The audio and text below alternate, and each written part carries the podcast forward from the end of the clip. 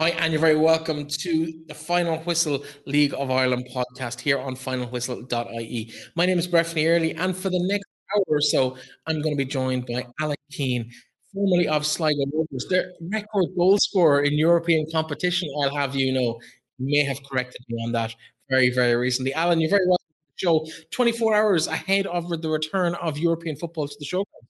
Yeah, absolutely. The buzz, like the phenomenal of. Uh playing in Europe and playing against a, a European side and the buzz that it brings, uh, albeit not many fans at the game, but uh, over Ireland, all over Ireland, like you you always look at the European games and, and every player will tell you that has played in it. It's a great, uh, it's a great occasion. We're going to be joined in a little while by another player with plenty of European experience as well. Conan Byrne, an absolute Ireland legend, is going to join us. We're probably not going to talk much football though. Uh, we'll probably be talking along the lines of his own career, his own initiatives that he was involved in time at UCD, Shelbourne, Sporting Fingal, St. Pat's, and more recently at Glenavon. Uh, Alan, uh, we're going to fight through the results of the last two weekends because we didn't have a show last week for various reasons, but we are uh, where we are, as they say. We'll start with the Premier Division results from the 2nd of July. Drogheda United 3, Harps 1, Derry City 2, Waterford nil.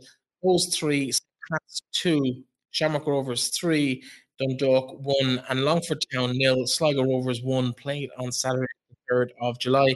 And then last weekend, of course, uh, European fixtures played. We'll talk about them in a bit more depth later on uh, in the league, domestically in the Premier Division. Finn Harps nil, Waterford 1, St. Patrick's Athletic 1, Derry City nil, Longford Town 1, Drogheda United uh, other games obviously called off because of those European games. In the first division as well, starting the 2nd of July, Wanderers 2, Cobh Ramblers 1, Shelbourne 1, nil, UCD nil, Galway United 2, Cork City 2, Treaty United 3, Wexford FC 4 Athlone Town 4. What a result there for two of the, the sides of the lower half of the first division, but uh, eight goals between them. Uh, and then last weekend, Cork City 2, Bray Wanderers 2, Cabinteely nil Athlone Town 1, UCD 2, Wexford 1, Galway 2, Cobh Ramblers nil. Treaty United and Shelbourne one all. The closest Shels have probably come to uh, to dropping uh, a point or dropping a defeat on their record so far this year, still unbeaten in the first division. Alan, I suppose I'll come back to you on that. We, I said we did have a no show last week. We're kind of under pressure for time this week with all the European action to get through. So, uh, any of those fixtures and results uh, spring out at you from the, the last two weekends? Oh, there has to be the, the biggest one of the last Waterford's win against Finn Harps. They have been on a roll now uh, since the new man has taken over. So um, that was massive in terms of, I suppose, uh, psychological for for the likes of Finn Harps, who are now dragged into this uh, relegation zone where we thought they were a good 11, 12 points clear at one stage. And now it's something like, it's is it four, four. points? Yeah. So um, Waterford are on the up, uh, Finn Harps on the down, and Longford are struggling, and it's going to be difficult for them. But look, it makes the league interesting. It just shows what a couple of couple of wins can do for you. Yeah, Longford will be disappointed, I suppose, the way the last few weeks have gone, given the fact that they um, managed to get a draw against Drogheda, a decent side last week. Yet they're still two points further behind the, the relegation spot above them. Yeah, that's it, and it, it is difficult. And we spoke about this on the show a couple of weeks back. When you're down there, it is so hard. Confidence. When you win a game, you're buzzing. You go in the dressing room, you find out the team above you won as well, and you're like, it just knocks you back and then you go in, you lose a game, and you see the team above you has won or drawn a game, and it's just it's that kind of uh, it, it's difficult. It's difficult to explain, but it's hard. It's hard when you're down there to get out of it. And I just look at we said ages ago, Longford. Look at they, they've all heart, they've all thing, but they just don't have the, I suppose, the quality. Um, we spoke about Waterford having a lot of young lads and a lot of things. Lot, I suppose a lot of things went on but they seem to have got their act together. And uh, I suppose with this uh, new man in charge, and Finn Harps seem to be struggling now big time. So they've they've reeled in Finn Harps, and now Waterford on the up, and Harps and Longford are, are struggling. Well, let's not get quite carried away with ourselves yet. They're still four points behind, and a fairly substantial margin as well. So perhaps not quite reeled in yet, but you can definitely say they've been on the hook. In terms of the first Shels seem to be running away with it. Nine points clear, only 12 games left in that competition. Can you see anybody catching them? Although Galway United seem to have come out of the blocks a bit like last season, a, a kind of a, a, second half revival campaign after a disappointing start. They're now only nine points behind and close on the leaders. Yeah, seeing Shelbourne, Michael O'Connor scored in was the 60 or 72nd minute, and I said, Jesus, they I thought it was going to finish a draw, and it was like they've they, have they have nicked a win again, but a stunning strike uh, at the death.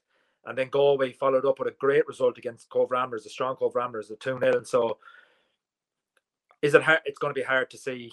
Um, it's going to be hard to see Shels being caught, like, you know. And it doesn't matter whether you finish second or finish sixth in the table, fifth in the table. You, the teams below, you just want to get into that playoff spots because you look at how Go United got into the playoff spots and they got on to, to play Longford, you know. Um, it doesn't matter where you finish in it. Most teams in that first division will just want to get into the playoff spot, regardless where, what position they finish. But for Galway, they're going strong. You know, Treaty, like we, we were surprised at them all throughout the year. Look, and you said, as you said, Athlone we're flying it, but it makes it. It's going to be some one hell of a running, um, which, as we said lots of times in the show, finally the first division used to be, as they call it, the graveyard. Now it's it's it's it's it's one of the most exciting ones in the league. Absolutely. I'm really looking forward to seeing how that uh, the run in, in, in, both those divisions pans out because there's plenty of uh, places up for grabs. Of course, only two goals separating the top three sides in the as well. Because look at that table: Shamrock Rovers, Sligo Rovers, St Patrick's Athletic, all on 38 points, albeit Sligo and Shamrock Rovers one game less played, and there's only a goal between each of the sides at the top three. So plenty to play for in the Premier Division as well, of course. The reason for that extra game, of course, on both of those teams' rosters is we're both playing in Europe this week. Shamrock Rovers unfortunately crashed out of the once it crashed out because they beat Slovan Bratislava on the night, just not enough to, to haul back a two goal deficit from the first leg. How good was that performance though um, on the night to win against a what will be a very well established mid tier European side?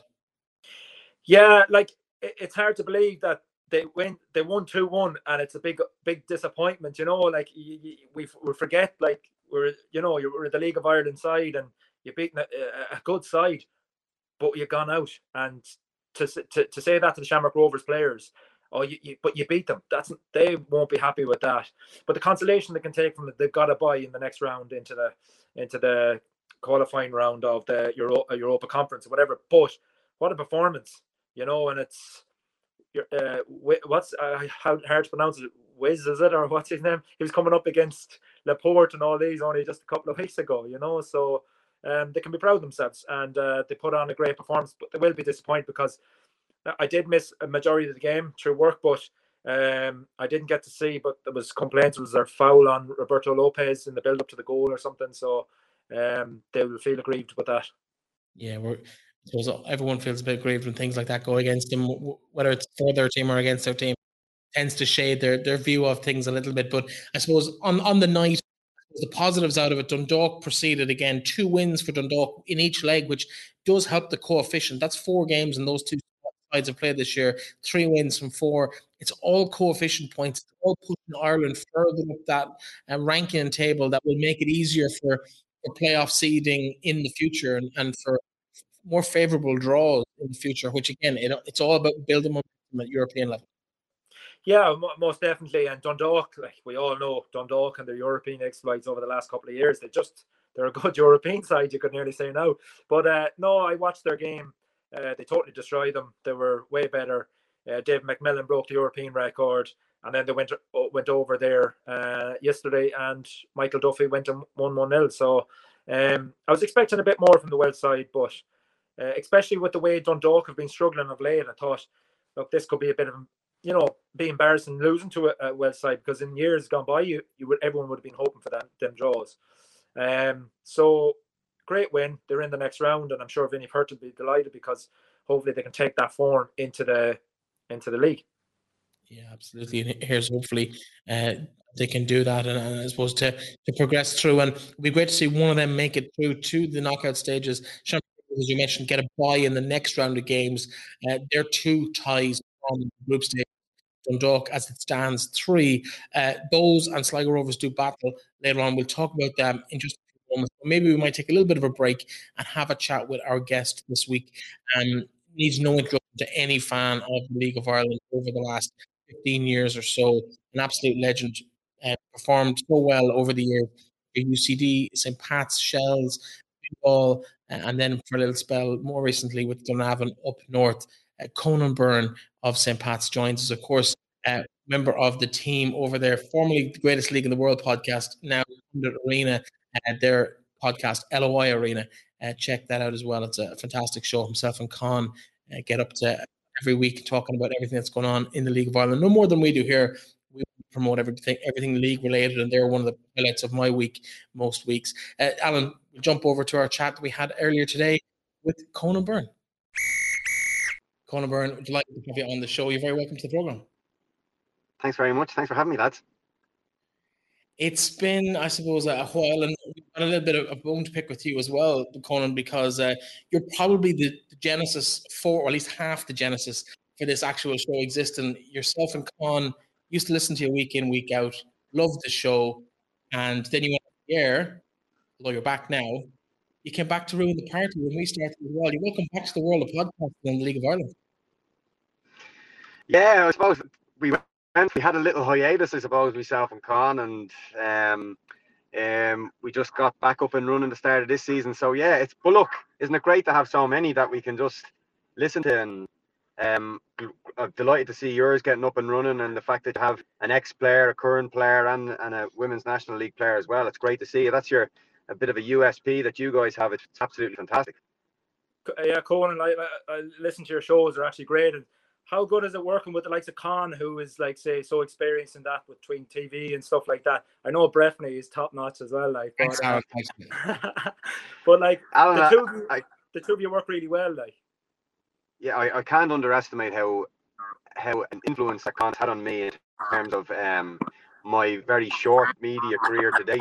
Um, just in terms of of of being in the being in the studio with him when we were in and seeing the homework that he does on people, um, our guests, um, his meticulous detail, um, just his homework that he does is just very infectious. So it's made me kind of row in behind him and, and kind of keeps you on your feet. You never you never want to be caught short in terms of not knowing a certain player or certain questions that are going to be that have to be asked.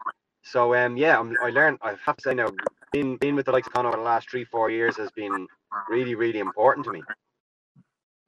Yeah, of course. Anyone who wants to catch the show can, can of course. Do you want to give us a little plug of where they can find it? Yeah, just um, at LOI Arena on Twitter, and it's um, part of the Pundit Arena website. So um, yeah, uh, we're out every Sunday evening and Tuesdays on Spotify. So yeah, thanks guys, guys. Excellent. Well, listen, I want to take a take us back a little bit because obviously we had Jimmer McNally on last week's show. Uh, you're very familiar with Jimmer and everything that happens over in UCD. But I want to talk about maybe the period after you left UCD. You ended up at Sporting Fingal, um, but not just as a player. Can you tell us a little bit maybe about the role that you had there and, and what you brought to that role after your education role in UCD? Yeah, so I suppose I was um I was brought in firstly as a as a marketing executive um straight after basically leaving UCD. Um so my role was to get as much money into the club as possible. Um and it kind of helped when you had a lot of Gerry Gannon as the as the as the chairman and he's giving you loads of contacts um on who to on who to call and the guy I'm basically bringing these people and they're like ah no you're okay we're, uh, we're not looking to sponsor anybody at the moment and then you just your next line would be, well, Gerry Gannon gave me my your number. Oh, oh, okay. Well, what can we do for you? so it was um it, that was a it was a an easy kind of job for me in the though that first year. But um going on from that then I became the community development manager at Sporting Fingal and um that was what I really enjoyed. You know, that's getting in the heart of the community and having that blank canvas, I suppose, that we could kind of get, get into the primary schools firstly and then into the secondary schools, into the local clubs. We had a great affiliation with the NDSL. So it was all um, it was brilliant. Everton was absolutely fantastic, and um, that started then a bit of charity work as well with the uh, a couple of the foundation trust, the Sport Fingal Foundation Trust, where we set up a power wheelchair team, a Special Olympics team. Um, I took a group to Zambia a couple of times. Um, so yeah, it was a really uh, wonderful time, and it was mad. It was in terms of the growth of the club. It wasn't all about getting the bums on seats like you'd see at other clubs.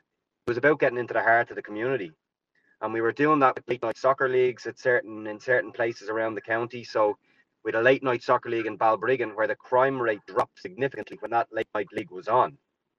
Um, so we were doing a, a lot of work within the within the local community as well that a lot of people mightn't have recognized, but it was uh, very very worthwhile. And uh, with that Fingal, with, with, obviously with Fingal going bust and all that, I presume everything went with it. Uh, Conan did it, and did, have you seen the aftermath of that in the, within the community? Like you said, the crime rates and all that kind of stuff. How much the football leagues has uh, has by Fingal going has affected that again. Well, yeah, Alan. The the only arm of Sporting Fingal that is still going is their Special Olympic team. Um, that's the only arm that's left. There's no um, there's no power wheelchair team. Those late night soccer leagues, they aren't going on. Um, I do. I think they did go on for a little while, but they didn't use the Sporting Fingal name and they also didn't you didn't have any of the players there because some players would would make an make an uh, would be in attendance, um, which would always spark an interest among the, the the local kids of the community. So, yeah, I'm sure that the crime rate has gone back up to to the ord to the normal levels that they were before that before that um those events. So yeah, it was as I said, it was just um something that was working really really well, and it was just such a shame to see it all all fall literally overnight. Yeah, of course, on the field you had some success as well. I know Alan is absolutely dying to hear about your take on the 2009 Cup final. Uh, you tell us about that? I'm so happy you brought that up, Breffy. oh, oh, I'd say, Alan, I'd say you were counting your, I'd say you were counting your medals there in the last 10 minutes. You were happy days. No, I, I have to thank you because that was the start of our success. Uh, that loss. Oh, you went on a run after that, but yeah, I couldn't believe it was um. Firstly, the, the penalty. I know there was a, a, a lot of debate around surrounding it. Um, I actually still think it was a penalty, even even now looking back. I don't know what your take on it is, Alan. Um, I wanted I, to ask. Alan, it, I wanted to ask Alan Kelly there the last week, but I didn't get enough time that we we, we interviewed him. But I look at it dead in the water. You can't change it now anyway. Oh, you can't. He's greatest referee in the world, that fella. Um, but yeah, Collie James, uh, Collie James like there's not many people that can that can put a put a ball past Ciaran Kelly. No. And um, it needed to be a good one, and he, he actually was brilliant. And then in the last minute score, a goal to win a cup final. It was just incredible for such a small. Like I was working with the club. I'm from the area, and the, that that feeling of when Gary O'Neill scored, it was just it was probably the best feeling I've ever had on a football pitch. Um, because it's just a last minute winner. You you know Sligo weren't going to come back. Um, and yeah, you're you've done it. You're in Europe. It was my our first taste of Europe club, and personally, it was my first taste in Europe as well. So it was uh, it was huge, absolutely huge. So after Fingal, uh, Conan, was it was it uh, St. Pat's you went to? Was it?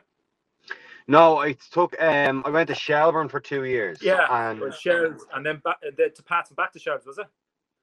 That's right. Yeah. So I went to Shels. You make that sound like he went you go- minutes at Pats. He spent a couple of years at Pats. He did all right at Pats. If you haven't read his TV. no, no, no. I'm trying because he had success. I think you had success everywhere you went. Um, hadn't you? Nice save. Yeah, well, you bet us in the 2011 Cup final, so I was I was expecting you to kind of get back at me then, all right, yeah, in the penalty shootout. Great. But uh, yeah, so that was that was in um that was it was that was a good year. It was kind of towards the end of but it kind of fought, fell, fell away a little bit. Obviously, uh, Graham Cummins scored a 94th minute goal to win the league um, for Cork when all we needed was a draw. And then a week later, then we had the cup final against Sligo, and um, Ciaran Kelly again was uh, proved heroic. Uh, great substitution in the 120th minute, bringing him on. And um, Don't yeah, say that. Clarky won't be happy. Clarky won't be happy. he still brings it up to this day. Uh, um, so uh, that was a great decision, though. He saved a lot of penalties, and I didn't even get a chance to take one. I was up, I was up uh, next, so I'm kind of glad because he probably would have saved it. In terms, I suppose, of of your career, and you've won competition has to be won in the league. Um, you made the decision at the end. I suppose you dropped down to the first division. You won that, and then you made the decision to go to Glenavon and, and leave the League of Ireland. Was that bittersweet, or was it just one of those things you had to do because of the circumstances of part-time football, having a, a day job as a teacher? Yeah, look, there was a couple of reasons behind it. Um, first of all, with the amount of part-time clubs now training four or five nights a week, you can't really call it part-time. But at the same time, the wages that they're handing out are part-time wages. So you're doing a lot of um, training away from the family um, for very little reward. So it was a case of either go to retire then or try try a little something different. And I played 15, 15 years in the League of Ireland. So I said, look, why not try up north? So when Gary Hamilton rang me, I said, yeah, sure, let's try for six months. And he goes, no, I don't really want to sign you for six months. Either 18 or nothing. So I said, look, I'll go for the 18 months then and see how it goes. And I absolutely loved it. Um, I didn't play probably as much as I would have liked. But in terms of um, a new environment, new challenge out of my comfort zone, um, I, it was great. It was really, really great. And um, the club itself were absolutely superb throughout COVID. Um, never missed a payment, never missed a wage, was always on time. Um, can't be said for a lot of the other clubs up there. So it was, uh, yeah, I landed on my feet with Glenavon. They were really, really good and really looked after me. So um, it was a, a wonderful time. And obviously, we we got to the playoff semi-finals, um, and we were beaten by an, again a 94th minute winner by Larne in the in the semi-final to to miss out on that Europa Europa League Conference playoff, Europa Conference playoff. Sorry. Yeah, Conan, I'm going to talk to you about. Uh, I suppose it is still involves in football, but the phenomenal thing that you done last year during COVID, uh, I think that was just absolutely exceptional. Like you know, you brought the whole League of Ireland um, people together. You brought the spirits up.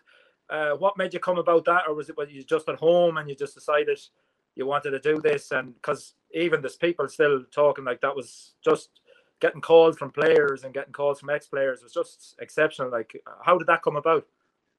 Yeah, I actually was sitting down, um, sitting down watching telly with my good lady here, and um, we uh, we were watching David Brady actually, the former Mayo footballer, I know that's probably going to um bit of touching your heartstrings there, Alan. I know he you're, you're that's not your favorite uh, county at the moment, but uh, um, after the week we've had at the hands of Mayo, I to talk about it. Oh, you're touching um, on his nerves there. but um, no, he was uh, he was talking on I think it was Claire Byrne, and he was saying that every uh, every I can't remember exact details, but I think it was every once a month he would contact um, people from his local area that wanted to just have a chat that were struggling during lockdown. And it just came into my head. I was like, well, why can't the League of Ireland do it? We might do it at a big level. Now, being completely honest, I certainly wasn't expecting the reaction that it got. Um, I had over 200, between 150 and 200 players, managers, coaches, ex players, all touching base saying, look, I'll do this, no problem.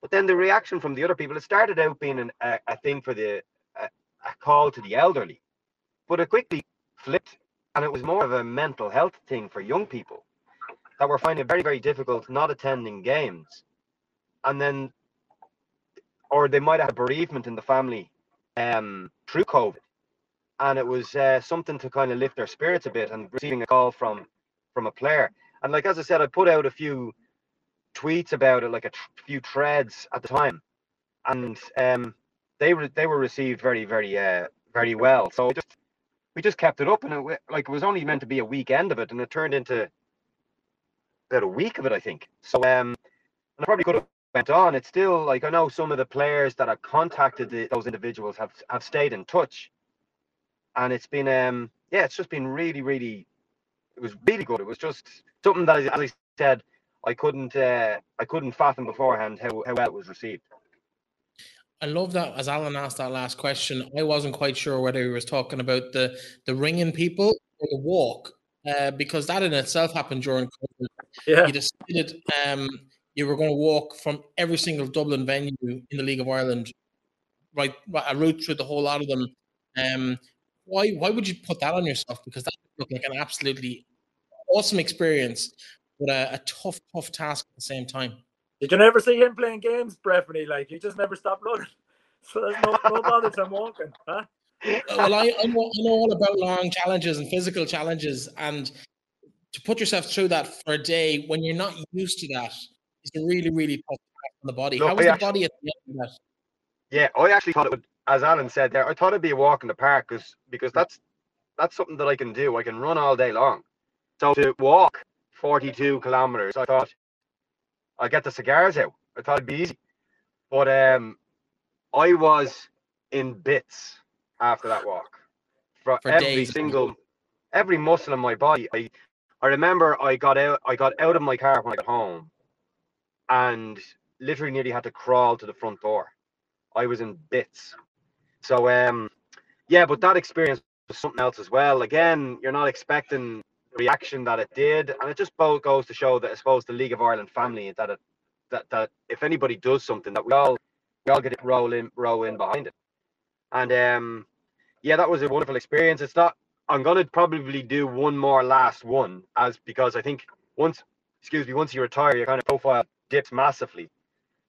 So um, if I could do one more big one before that happens, well, I think that would be a that would be a good one. So I'm probably before the end of the summer hoping to do another one. I don't know what that would be, but um, yeah, I'll be having I'm getting my thinking cap on over the last number of weeks and trying to think of something. But the, the thing that it will be, it's probably going to involve not just Dublin, probably the whole of the country. So um, we'll Oh, see how that goes. We look forward to that. If you need a place to stay in Sligo, Keane will put you up anyway. He'll, uh, No bother. he'll reminisce about 09 and he'll reminisce about that. That'll be a great evening's entertainment. Why have you made such really positive um, use of your platform uh, across various clubs that you've been involved in? What's been so special about that for you to actually generate that? Um, it's a good question. I I don't know. I think it all rolls back to when I was in secondary school when I was asked to go to Zambia. Um, I was asked to go to Zambia. I was picked to go to Zambia, and I turned it down. And um, I turned it down because I went on. I wanted to go on trial to England. I went on trial at Millwall because that was a, a dream of mine. I always wanted to be a professional footballer, and I thought that if a chance like this came up, I couldn't turn it down. But at the same time, a chance to go to Zambia and work with uh, work with children over there, a lot less fortunate myself, was a would would have been a very unique opportunity. So I promised myself then that if the opportunity ever arose again, that I would do it.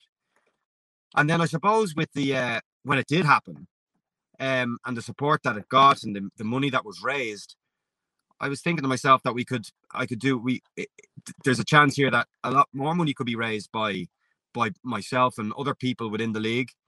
Um, and but it hasn't always just been myself, Breffney. There's been like the PFAI have helped a lot. Um, we've mentioned Brendan Clark. He does all the the commentary, uh, the the the artwork and the design for my pit for my posts. The amount of people that wanted to do the walk with me when when we went when we set it up, um, but couldn't because of COVID restrictions. Um, so this isn't a one man show it's a it's a case that I, like the things that I've done, I've always got help with, and um, I don't know if that's come across as much as it probably should, um, but it's certain as I said, it's certainly not a one man show, and it's just something as I said that came to me when I was a teenager, that is so, that I always wanted to do. It's probably funny if I had a went on that trip, I mightn't have had the, I don't know the ambition maybe to do it as uh, when I was older you know so um it's funny how the world works Yeah, I suppose uh, finally we're talking tonight, Wednesday, between the two European games. Two games last night. Shamrock Rovers, unfortunately, uh, out of the Champions League. They both progress into the, the next stages of the conference tomorrow night. Bohs and Sligo, slightly tougher tasks ahead of both of them. Do you think either of them can make it through and join the other two sides? yeah i've i've i've no doubt about it that the that the two teams have the quality to go through um i know greg bolger will be an, a huge loss to sligo rovers midfield a hu- like and that can't be underestimated either it's going to be a huge loss because he has been probably the star not just of sligo but probably of the premier league. Um he's been he's been brilliant. So um he'll be a big loss but having the, the return of johnny kenny i saw that was announced by uh by Ocean FM Sport today this evening that he's been uh he's been called um he's he's available to play, and John Mahon is still out, so that's got that's another bit of uh, bad news for Sligo. But on the form and on the way they played, the chances that they had, Jordan Gibson had two wonderful opportunities in the game. I do think that Sligo will have chances, and it's all about taking them. Um, so yeah, I give them a bit of a bit of a chance. I think Bohs have a bigger chance. Yeah. I wasn't impressed with Stjarnan at all. Um, and I think the likes of Dawson Devoy, Ross Tierney will have a huge game to play because if they can rise to the occasion of playing at the Aviva, well, then I think Bohs will uh, have already one, one foot in the next round. And that's just the only problem that I'd have. I've, I've mentioned it on, on my own podcast about playing at a different venue. Some of these players are very, very young and they're going in to play at an Aviva Stadium. And I know Alan and myself have both played there and how difficult it is. I don't know. I, I talked about visualization. I was a player that always visualized stuff in my head before the game, where I'll be sitting, where I'm going, all this type of stuff. The Bohs players won't have that. Um, so yeah, it, that's just the, the. I think it might they might find it a little bit difficult if they don't rise to that to the occasion. But if they do, I can see them progressing, no problem. Yeah, well, listen, we might leave it there. Thanks so much for giving us your time this evening. Uh, that podcast you mentioned, of course, LOI Arena. Uh, you'll find it on Twitter. You'll find it on the Pundit Arena website as well. The very best luck with the rest of the season. And I'm sure we'll be chatting to you sooner rather than later. Thanks for being on. Thanks, Chris. Cheers, Co- cheers, Conan. Thanks, Alan. Conan Byrne there, Alan. Um, as we've established, you've seen a lot, lots of each other over the years. I suppose he would have been an attacking player playing against you as a defender over the years. One of your favorite players to mark, or one that you were kind of aware of every time you come up against him? No, thankfully I didn't have to come up against him too much, as in he was over the far side, so I was happy out because he was one of them players that he just wouldn't stop running, and he was, you know, he, he was. Uh, so uh, the, goals he used to score, the phenomenal. You remember the goal Bohs at the halfway line? Jesus, absolutely. He got some superb strikes. But look at all around nice guy. He's um, what he's done for the league, uh, promotion of the league, and obviously his charity work is second to none. And um, as we spoke there about about what he's done, you spoke to him about the walk and the the setting up the chat for during COVID. Um, that just turned out to be a huge success. And you know what, uh, um, absolute League of Ireland legend. Yeah, he talked about the team that's around him for initiatives like that, but he seems to get uh, most of the focus at least. And I really like how he has used. Let's be honest, it's a relatively small platform in the grand scheme of an Irish sport in the League of Ireland, but he's used it to massive effect. And I think he has a lot to give both players and clubs in terms of guidance on how they can really engage with the audience, with the with the supporters, with their communities, because he's just got a, an absolute lifetime of, of that work over the years, whether it was stuff he did in Zambia with Sporting Fingal or or on his own since kind of uh, going out with walk and, and other things you talked about. Uh, it's um I think he's he's going to be a valuable asset to this league for many many more years, despite what he says about his profile. Yeah, definitely, and I think you hit the nail on the head there. Communities, and as he said, he's retiring and he wants to get one last thing in. But I, I don't think he'll have a problem maybe when he's retired a couple of years because he has a good name within the league. And um, but I think you're he's what he has done. Others can look at for likes of charity. Use your profile, get out there while you can, and help others, and not just be. You know, you, you do have a lot of time in your hands when you're when you are a professional footballer, whether it be even a part time footballer people love seeing you get within the community and they respect that because you are one of their own. And um, as we said, what Conan's done and bringing communities and stuff together is excellent. Yeah, hundred uh, percent. Best luck to Conan in his retirement and whatever the future might hold for him and his family uh, over the next few years ahead. Uh, moving forward, I suppose tomorrow evening, as we're talking, at least tonight, um, Sligo Rovers in action in Europe. Uh, didn't go so well in Iceland, uh, also faced Icelandic opposition. your thoughts? Do you echo uh, Conan's thoughts, or maybe uh, disagree with him? No, I fully, fully agree with Conan. I think um, Greg Bolger, I would be really, really confident Sligo Rovers to qualify if Greg Bolger uh, was available. Um, it's just disappointing. He's been such a player for for Rovers this year, and uh, whether he, whether Liam plays Dave Cawley, whether he brings in Shane McCure, whether he starts the new guy, I don't know what what what uh, Liam Buckley's going to go, but they definitely have a chance. Um, I, you know, I was impressed with their performance out there to an extent that they had a couple of chances, but for a lot of them players, that was their first opportunity in Europe, and it didn't phase them. Um, whether having not many fans in the ground helps, but uh, had some great opportunities, as Conan spoke about there. Jordan Gibson's one and that, but a Sickner, Sickner at the end to, to, to concede. But thankfully, the plus side, there's no away goals, which, you know, I still fancy Rovers to score at home. Um, but whether Bolger's loss will be key or not, Johnny Kenny coming back in, hopefully, will offer that bit of pace up top. Um, as for Bohs, uh, being in the Viva, as Conan said, it's a big, big stadium. So I was wondering why didn't they just keep it in in, in Dalymount to see could they go through a, big financial, you know, it's a big financial um, reward if you do get through. Uh, go to the Viva to allow that amount of fans in could suit the opposition. Bigger pitch. it, it is it is a massive, massive pitch. A lot of young lads, as Conan said, but look, if you want to go through, you'll have to win these games. And and uh, I, I'm optimistic for both. Both could go through, but um, as I said, the Viva could be the second point for Bohs. Greg Bolger's loss to Rovers could be that one. It will remain to see tonight. Yeah, I did. I was out and about uh, in Carrick and. I bumped into Niall Morahan's dad. We had a brief chat about the, the game tomorrow. Quietly confident is probably, or quietly optimistic maybe is, is the word I would I would say for his, his mood coming into the game. Uh, best luck to everybody involved in the European clashes tomorrow. In terms of the domestic scene, of course, a full round of fixtures this weekend because um, the games have been moved to, the European schedule. Friday night in the Premier Division, Derry City and Shamrock Rovers.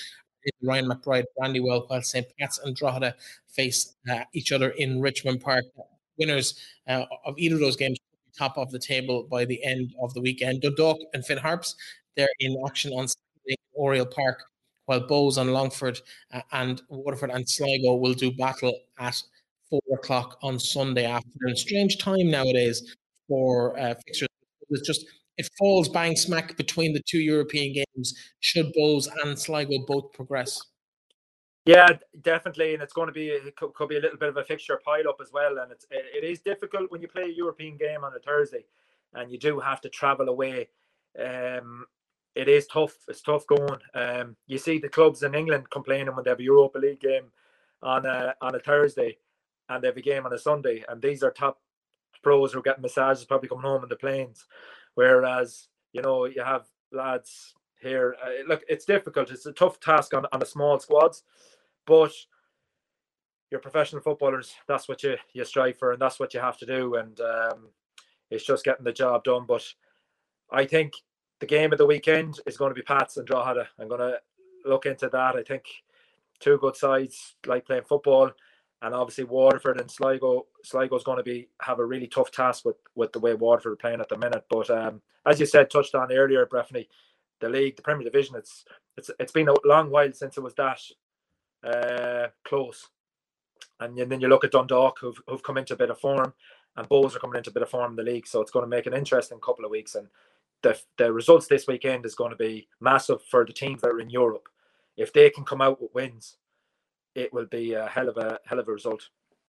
Yeah, but like for all the form Dundalk are showing, they're still equally distant from the relegation spot at the bottom of the table as they are from third place in the table, and, and that's a problem domestically. We've seen how well they've adapted to European football. Uh, they could be in danger of missing out just because they can't compete at national level anymore. Yeah, and that's that will take a massive, massive hit. And then obviously stuff coming out in the the media that Derry City want to sign Patrick McEleney. So there's an exodus there of of all these players that have been there through the success. The whole course is starting to to you know it's it's starting to to say you know disintegrate, which is sad to see. So it's a rebuilding process. As you said, if they don't get Europe with the wage budget and everything, it's going to be it's going to be hard to attract players.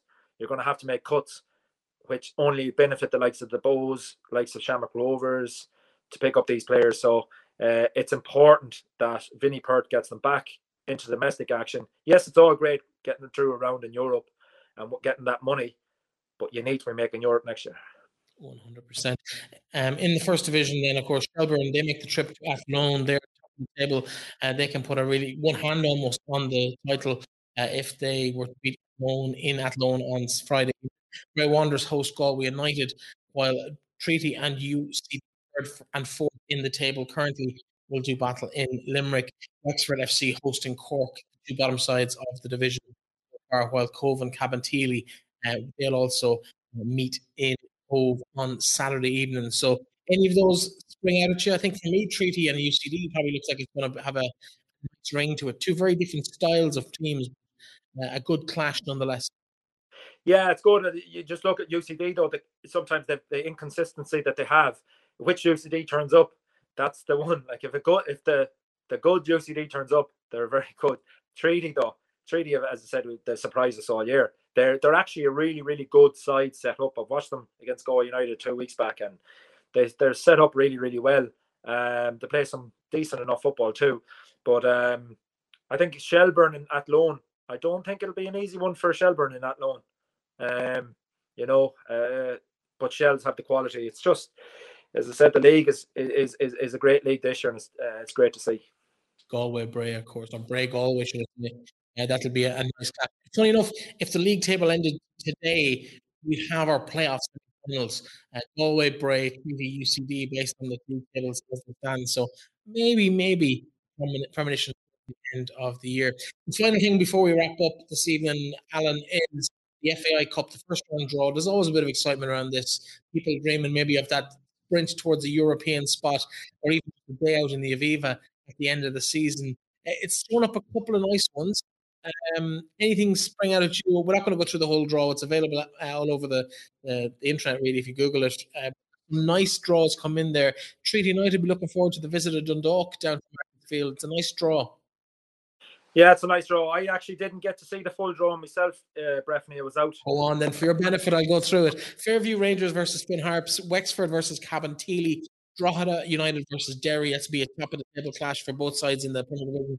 Liffey Wanderers Cobh, UCD versus Shells, Crumlin versus St. Mochta's, Killester Donnycarney versus Celtic, St. Kevin's Boys versus Kilnamanagh, Sligo Rovers versus Cork, College Corinthians versus Bohemians, Triple Cork Athlone Town versus Waterford, Treaty United versus Dundalk, Rovers versus Galway, Maynooth University Town versus Malahide United, St. Pat's Athletic versus Bray Wanderers, and Bangor versus Longford Town. I think I make that four all junior intermediate, all non-league clashes. So there could be at least four teams from non-league in the second round of the cup, which starts to get interesting at that point. Yes, it does. Yeah, and they can they can go on a, a wee run. Uh, interesting there, actually. I didn't know Galway uh, drew Shamrock Rovers, so that'll be a, a tasty tie as well. Um, John Caulfield, we all know what he, he can do in the FAI Cup, so that'll be an interesting tie. And I suppose Drogheda and Derry.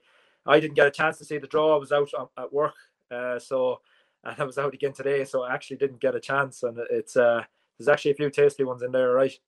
It'll be great for the non-league sides. Um, I played in it once with Mervue.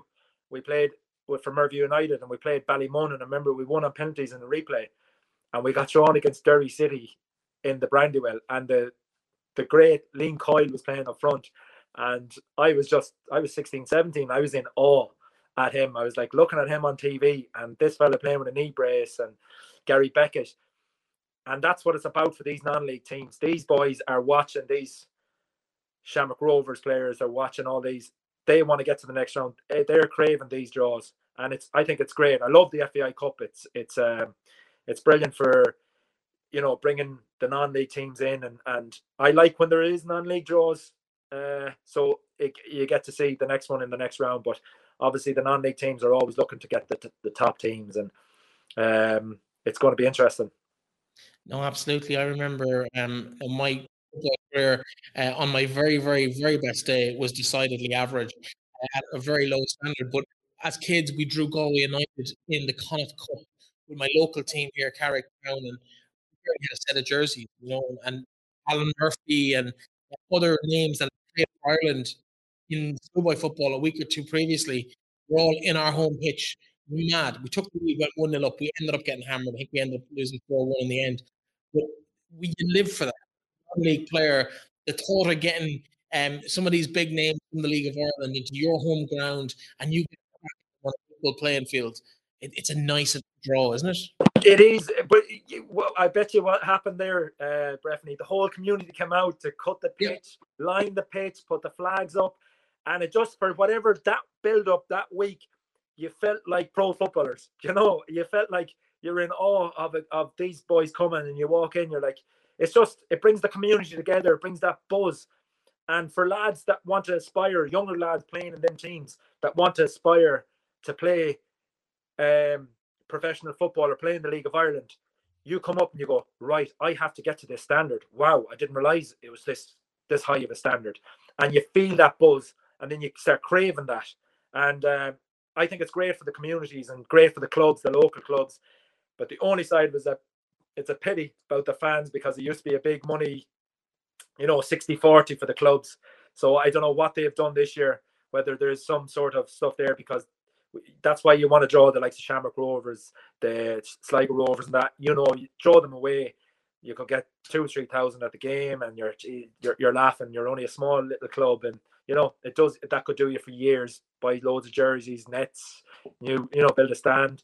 So no, it is phenomenal. It's great for the communities, and it's just the buzz that it brings.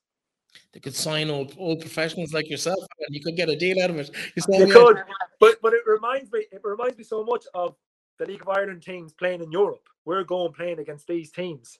You know that that kind of buzz for us uh, is for likes of them. They might never get the opportunity again, but no, I won't be dusting off my boots anyway. That's I won't be chasing any League of Ireland players around anymore. Yeah, and of course, uh, a lot of familiar names in some of those teams as well. I can't think of examples off the top of my head, but I know St. Mochta's have a couple of League of Ireland players, former League of players in their ranks. Kilnamanagh, managed by Keith Foy, if I'm not mistaken, with a couple of other lads floating around for, well known to League of Ireland fans. So, um, not altogether this small little village perception that we're painting. There's some very, very talented yeah. players that, for one reason or other, are in those Leinster Senior League or Munster or junior sides. Oh yeah, there's loads of loads of lads that you go out and you see some really strong side. Some of them might have could still be playing in League of Ireland football, but just for work commitments or stuff like that, that they've decided to, you know, I can't do that, and they continue playing the football. There's some great sides, and uh, uh, it's going to be interesting. And it's as I said, the FA Cup, FAI Cup always brings up a few surprises. Absolutely. Well, listen, it's no surprise that we have run out of time. Uh, thank you so much to Conan Byrne for joining us. Great to have him on the show. Uh, one of my favorite characters um, and most inspirational people in in my opinion, over the last few years. As I said, a bit of a genesis for why we started the platform uh, at the start of this season. So, uh, Alan, thank you so much for joining us as always. Uh, we're back next week with Dean to chat about uh, the fallout from Europe and maybe whatever European ties we are looking forward to next week. Alan, thanks very much for joining us again. No problem, Breffney.